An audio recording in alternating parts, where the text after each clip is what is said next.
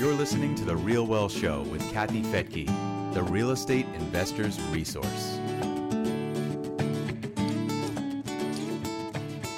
Today's guest is a true inspiration for men and women around the world. I'm Kathy Fettke, and welcome to The Real Wealth Show. Ashley Wilson has been involved in more than $60 million in real estate transactions, starting by renting out rooms in her home. She's also the co founder of Bar Down Investments and best selling author of The Only Woman in the Room. She's also an active member of the real estate investor community. And she's here with us today on The Real Wealth Show. So, Ashley, it's so good to see you. Thank you so much for having me. I'm really excited to be here.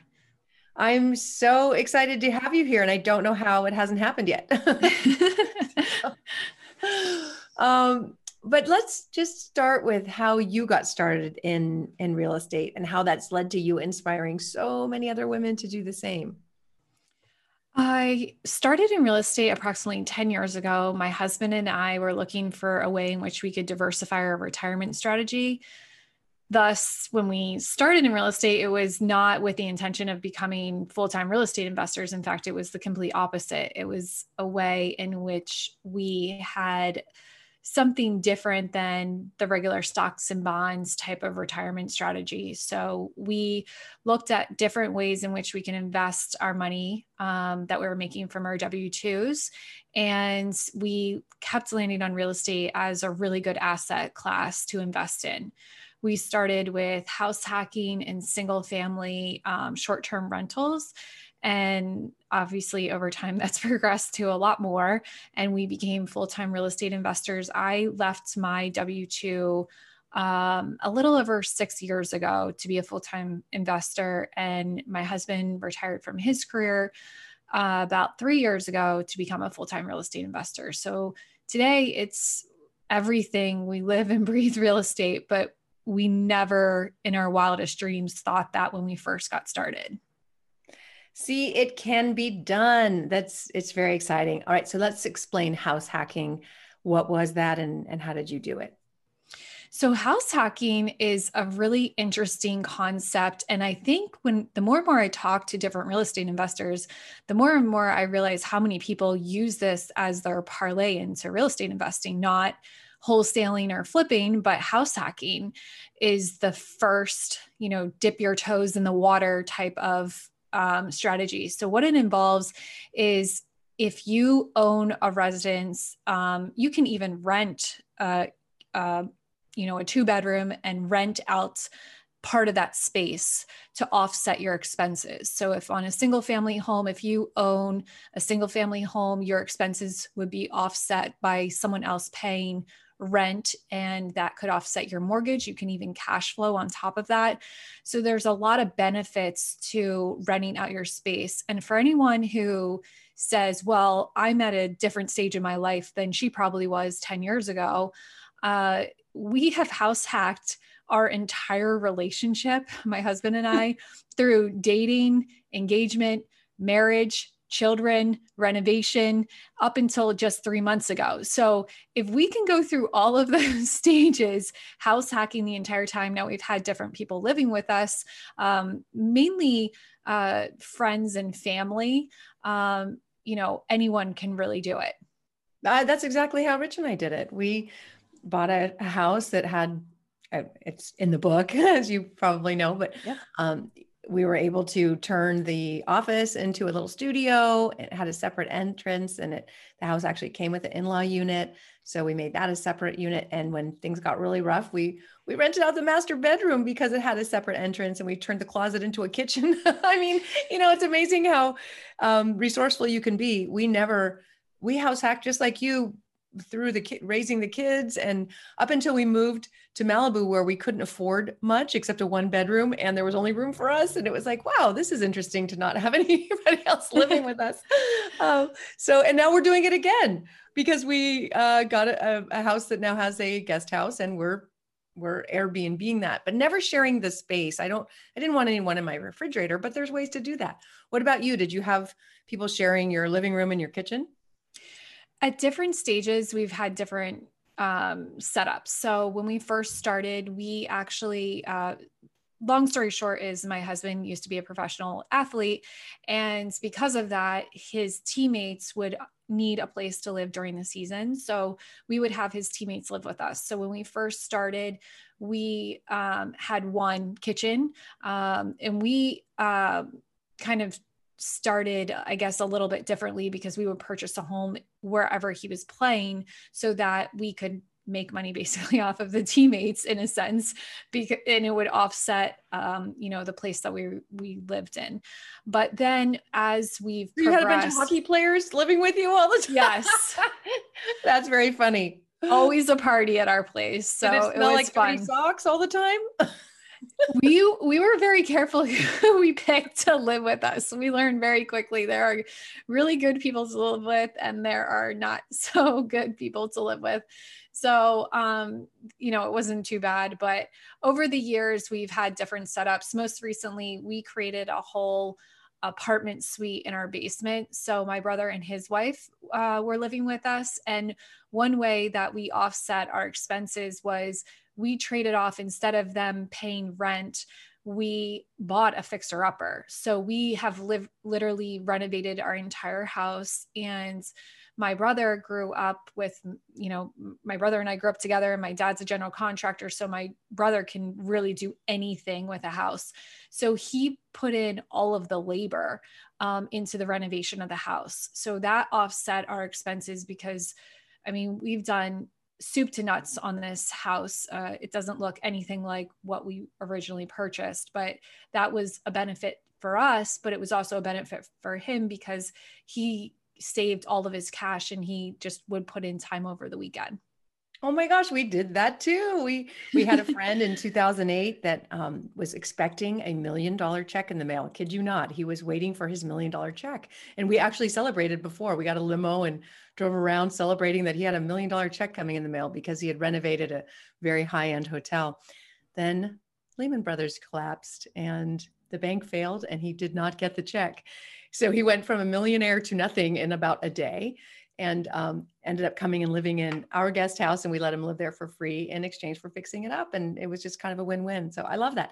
Another thing eh, we would have people with same friends with same age kids and so if if when they went to work when uh, our friend was a musician so when he would go to work we would watch his kids and when we would go to work he'd watch ours. So we saved on on babysitting as well. You know we didn't have to have a nanny. Have you have you ever done something like that we haven't done that with kids. We haven't had anyone move in with kids. Um, I, I, wouldn't say we would never do it because we've we've done a lot of things that I thought I would say we would never do, but we clearly have done it.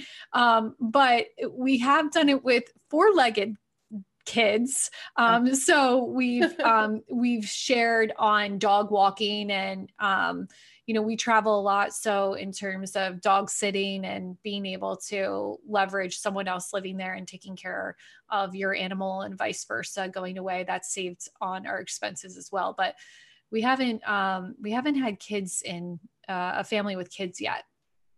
Okay. All right. So now you buy large apartment buildings. So how did you get from this house hacking, having a bunch of hockey players living in your house to uh, to renting um, a bunch of. I mean, how many units do you have now? We have 600 ah. units right now in the multifamily side. Um, so um, it did not happen overnight, clearly. Should hope not. it takes a long time to learn. And what we do is we're pretty methodical in the way that we uh, go about exploring a new venture. What we do is we're very intentional about educating ourselves and providing as much of a foundation on knowledge. And that's through listening to podcasts reading books um, looking things up online and networking. Those are the main tactics we use to uh, learn as much as we can about a specific asset class. And we determine whether or not it fits our lifestyle at the time and our investment strategy. And then we look at pursuing it. So in reality, um, what we did was, I think it was about three, may have been even longer than that, three, three or so years ago, four years ago. Um, we have formal um, planning meetings, life planning meetings. Uh, my husband and I do every six months. And at one of these planning meetings, we threw every single asset class up on the board. We were already flipping, we had done short term rentals and long term single family rentals, but we were really looking to explore into a different asset class. And we threw every idea up on this board. And this took us three months to do, by the way. This wasn't just something we did in one planning session. So we threw every idea up on the board and then we um, decided between the two of us whether or not we were individually in favor of it or not. And we narrowed all of those. So it started with 12 ideas and we narrowed those down to a short list, meaning that we both were in favor of pursuing that idea further. So that got us down to about five or six different asset classes to pursue. And from there, we then divided it in half and we were responsible for finding the pros about something and the cons about a different asset class. And we went through it very methodically and tried to poke holes in every single strategy and landed on multifamily.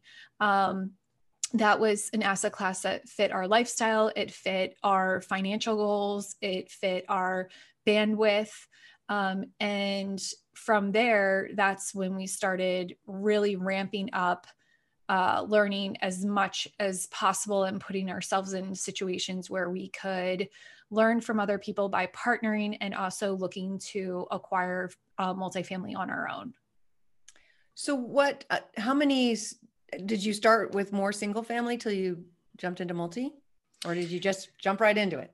No we had so after our short-term rentals and long-term rentals my father and i six years ago started a flipping business. So we flip primarily higher end homes. And because i grew up with my dad as a general contractor i know a lot about construction.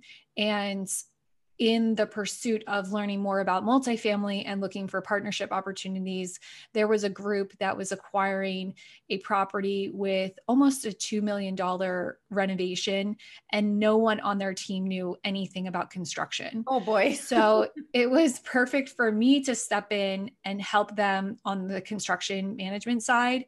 What it turned into is, um, I also absorbed the asset management responsibility as well. So um, I learned kind of in the mix of it. You know, I learned day to day what asset management entailed um, while I was doing the construction management. So the construction management never was very fearful. I, I wasn't really afraid of the construction management side. I know most people are the opposite. Most people are fearful of the construction side and not on the asset management. I was the reverse because I knew construction management, but I didn't know asset management.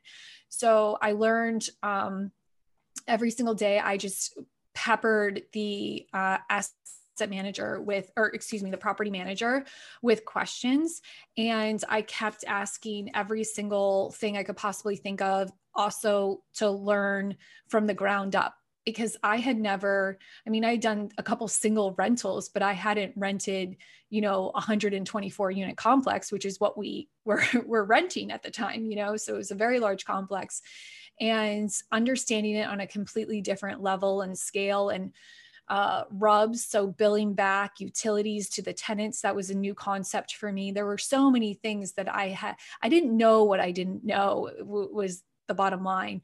So I I spent hours, hundreds of hours educating myself on this new part of uh, real estate investing. And from there, I think I just became known because I started talking to more and more people. And I realized how few people were truly asset managing their properties. They were really relying very heavily on the property management company to manage them. So I think I started to get a reputation of knowing asset management and construction management, um, which snowballed into people seeking us out to operate their properties for them. And wow. well, yes. I'm going to stop Sorry. you there for a minute because there's yeah. so much in what you just said. First of all, uh, it's amazing that there was a team that was going to do a $2 million uh, renovation with no one on the team that knew how to do that. So, d- did they find you before they purchased or after? no, they found me after they purchased. Wow. And I knew one of the partners before. So I had a pretty long relationship with one of the partners before. What's more interesting is how many people after that approached me about running asset and construction management with no one on their team. I would say um, safely 70 groups within six months um, who all had properties under contract. So, you know, I, I educate people today um, on if someone came to me today and said, I want to invest a million dollars with you, I would tell them a hundred reasons why they shouldn't invest a million dollars with, with just one person. You want to diversify your strategy. You want to diversify asset class. You want to diversify operating groups that, you know, and markets. I mean, there's so many reasons why you should diversify. But um, I'm also a huge proponent for a deal can be an incredible deal, but if you have a mediocre team, that deal will not stand on its own, and vice versa. You can take a mediocre deal and have an incredible team, and that deal can that team can make that deal incredible. So I really think as passive investors, you should really look and do a deep dive into the team more so the deal in the market. Most people look at the returns first, then they look at the market, then they look at the team, and it should be the complete opposite. You should be looking at the team first, the market second, and then the deal third um, the team is the most important component. So if you have a deal where there is a massive amount of construction management that is needed on that deal, there's someone there should 100% be someone within the operations that has construction management experience. And what I always say, you don't have to invest with me just because I know construction management, but you should invest with someone who does know construction management because ultimately you can't own a single family house for one year without having some sort of construction need come up, some sort of maintenance. So extrapolate that over 100 plus units over a three to five year hold period. I can guarantee you will need someone with construction knowledge to be able to manage that asset, even if it's brand new construction. So um, it's nothing to be fearful of. It's just to be cognizant of and seek people out who possess those attributes. Yeah, and where do you find someone like that? I mean, it, did you actually work for your dad, or you just grew up around it and and saw him? So I grew up around my dad uh, doing it, and I, I feel like it's it's kind of ironic that my dad's in construction, my mom was in uh, project management, and I'm a constru- I manage construction. it's like the best of both worlds. That's, it's rare so, to find. I mean, it's really I mean, there. There are construction management management companies that you can hire. Correct. Um, but, but it's if you're investing in a large deal, someone needs to be on the team. I found that so many times where people would bring deals to Real Wealth and want to partner with us, and and they had a lot of critical thinking skills, and and um, they could they could definitely work a spreadsheet, but they hadn't actually done it physically themselves and there's so much more to it than just looking at a, a, computer screen right you can't just sit there and analyze something and and not really know what things actually cost and and how much it costs to fix, right? Absolutely. And not even understanding just the cost of it, but also understanding how a cost is determined. So within construction, it always boils down to two factors labor and materials. And if you look at basic economics, labor will be dictated, the pricing will be dictated based off of supply and demand. So if you have a very heavy workforce, um, so the supply of the workforce is very high, but the demand is low, then the cost is low, and vice versa. And you, if you understand that principle, you can you can better estimate going to different markets. Hmm. Also, when it comes to materials, materials sourcing is critical in terms of determining the cost. If I am looking to do a project that has a lot of carpentry involved in it, that price is going to be a lot steeper in a market like Dallas or Austin compared to a market like Philadelphia. Why? Well, timber is coming from the north. So the freight charge associated with shipping lumber materials is going to be a lot cheaper in the north than it will be in the south because obviously there's eh, there's a heavier supply of it. It really just comes down to basic economics once again on material sourcing. So there's components like that. There's components like how to manage contractors. And there's also the component of the perspective of where someone's coming from. You can obviously hire a third party um, construction management group. And when you're doing a heavy project with a lot of intricacies involved, I think it's good to work with a group like that that has an in-house construction manager but you also too should still have someone on the ownership team that knows it on smaller projects you can manage it yourself the reason why I think that it's still critical to have someone is because we are both motivated by different things. The construction management company, their fee is associated directly with the cost of the overall construction. They are not motivated by decreasing that construction cost nor in, um, decreasing the timeline because they don't see it as, you know, they don't evaluate ROT. Yeah, yeah it's no benefit to them. Is- good for them. So, exactly. So I think having someone be an extra set of eyes and ears on the project is critical for the investment itself. Because at the end of the day, my number one client or my number one person that I'm answering to and protecting is the investors. And they, they're just looking out for us but that's you know one arm's length away from the investor. So i'm closer to the investor and therefore my actions that govern the decisions that i make are going to be in the investor's favor. Yeah absolutely. Oh that's that's great clarification. Thank you. So um we met where did we meet? We met in seattle maybe we met. Oh no, we met. the first time at Dave Van Horn's event. Yep, Mid Atlantic. So Summit. I was so happy to be able to meet you at that event and sit at the same table and get to know you and um, and and when I started, there were very few women in the industry. Having an expertise in construction management is really not, you don't see a lot of women in that. So it's, it's, but it seems like it's such a natural fit because you are um, you are so detail oriented. You ask a lot of questions. You're great at management. You've raised kids. I mean, just being able to do that means you should be able to manage anything. um, so it was just really, it's been really a pleasure to get to see more and more, more women come forth with their incredible skills and inspire other women. So then I was especially excited when you came to me to be a co author of your book, uh, The Only Woman in the Room and that you found a lot of women who are coming forth with their great skills. How, how, many authors are in that book? There are 20 of us total. So great. And it became a bestseller right away on amazon. Um, so what advice would you give to other women who are maybe just so busy raising the kids and working and taking care of every you know we're caretakers generally speaking. So um, what kind of advice would you give so that they could also be able to build their career in real estate?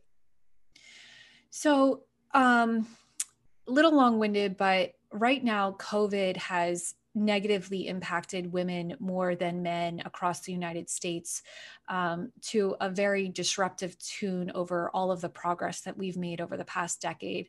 A lot of economists are saying that the all of the strides that we have made as a gender uh, progressing are you know and eliminating the divide between the wage gap um, has ultimately kind of been eliminated so if you look at metrics like for example in september 1.1 million people left the workforce across the United States, 865,000 of them were women.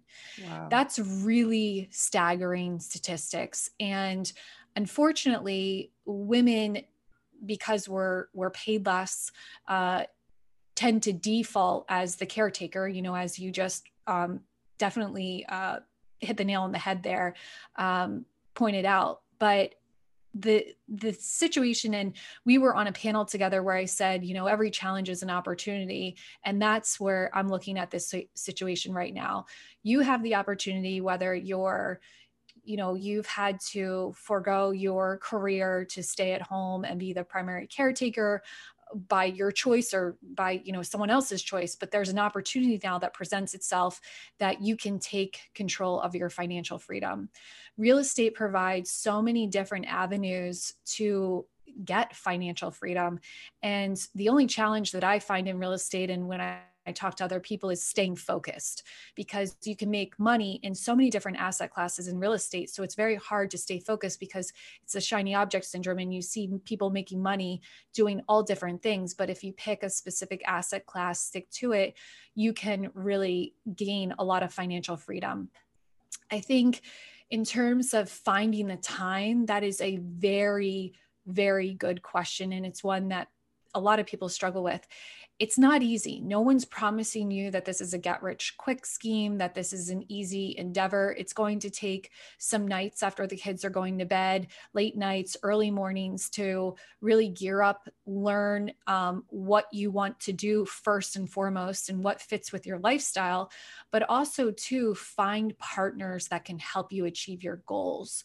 So it doesn't mean that if you want to invest in real estate, you have to learn how to um, you know, build a house or do renovation, but you can leverage some other component that you have and partner with people.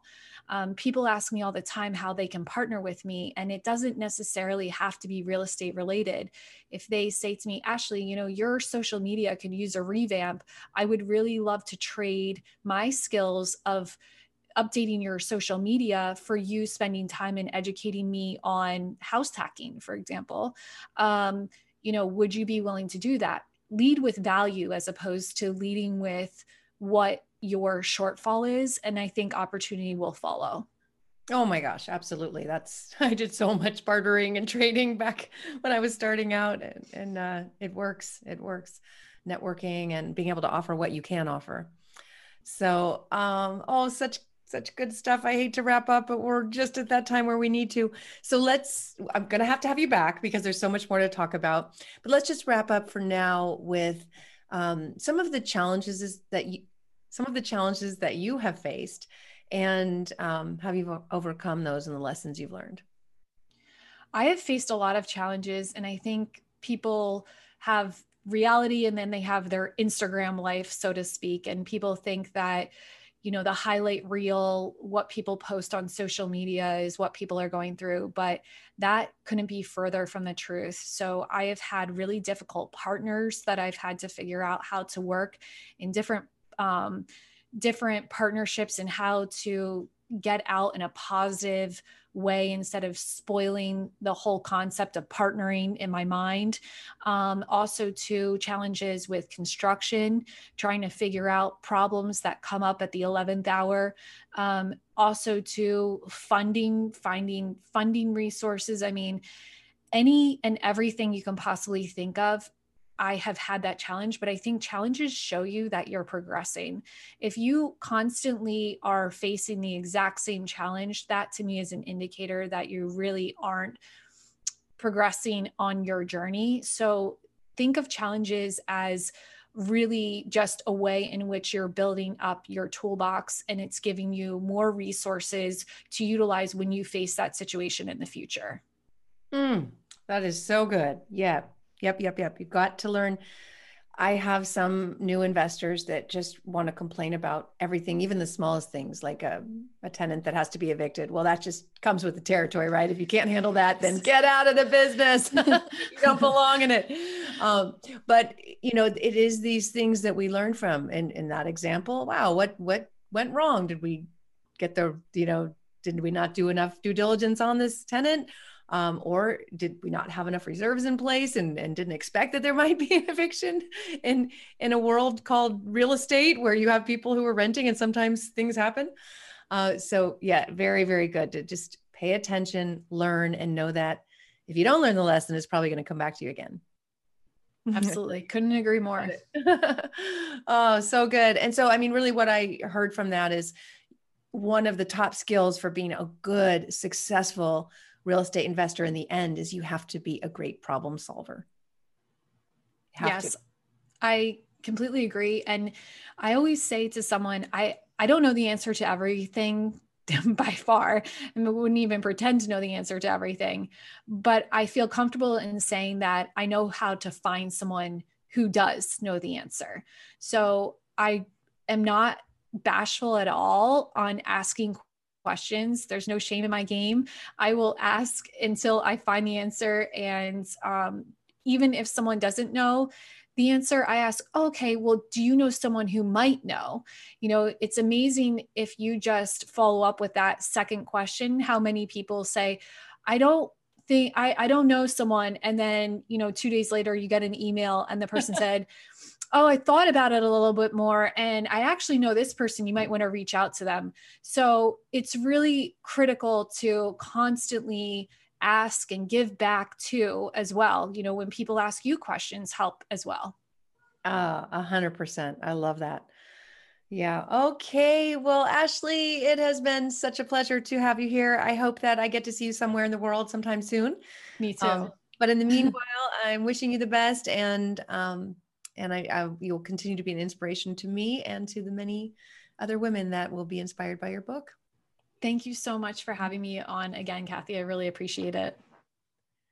And thank you for joining me here on The Real Wealth Show. If you would like to dig in and learn more about how to become a real estate investor, we have so much free education and modules and webinars on our website at realwealthshow.com. You'll also find resources like referrals to property teams across the country in the markets that have the highest cash flow and best potential for appreciation. You just click on the Invest tab and you'll see a drop down with a whole bunch of data to help you on your investing journey. Thanks again so much for joining me here on The Real Wealth Show. We'll see you next time.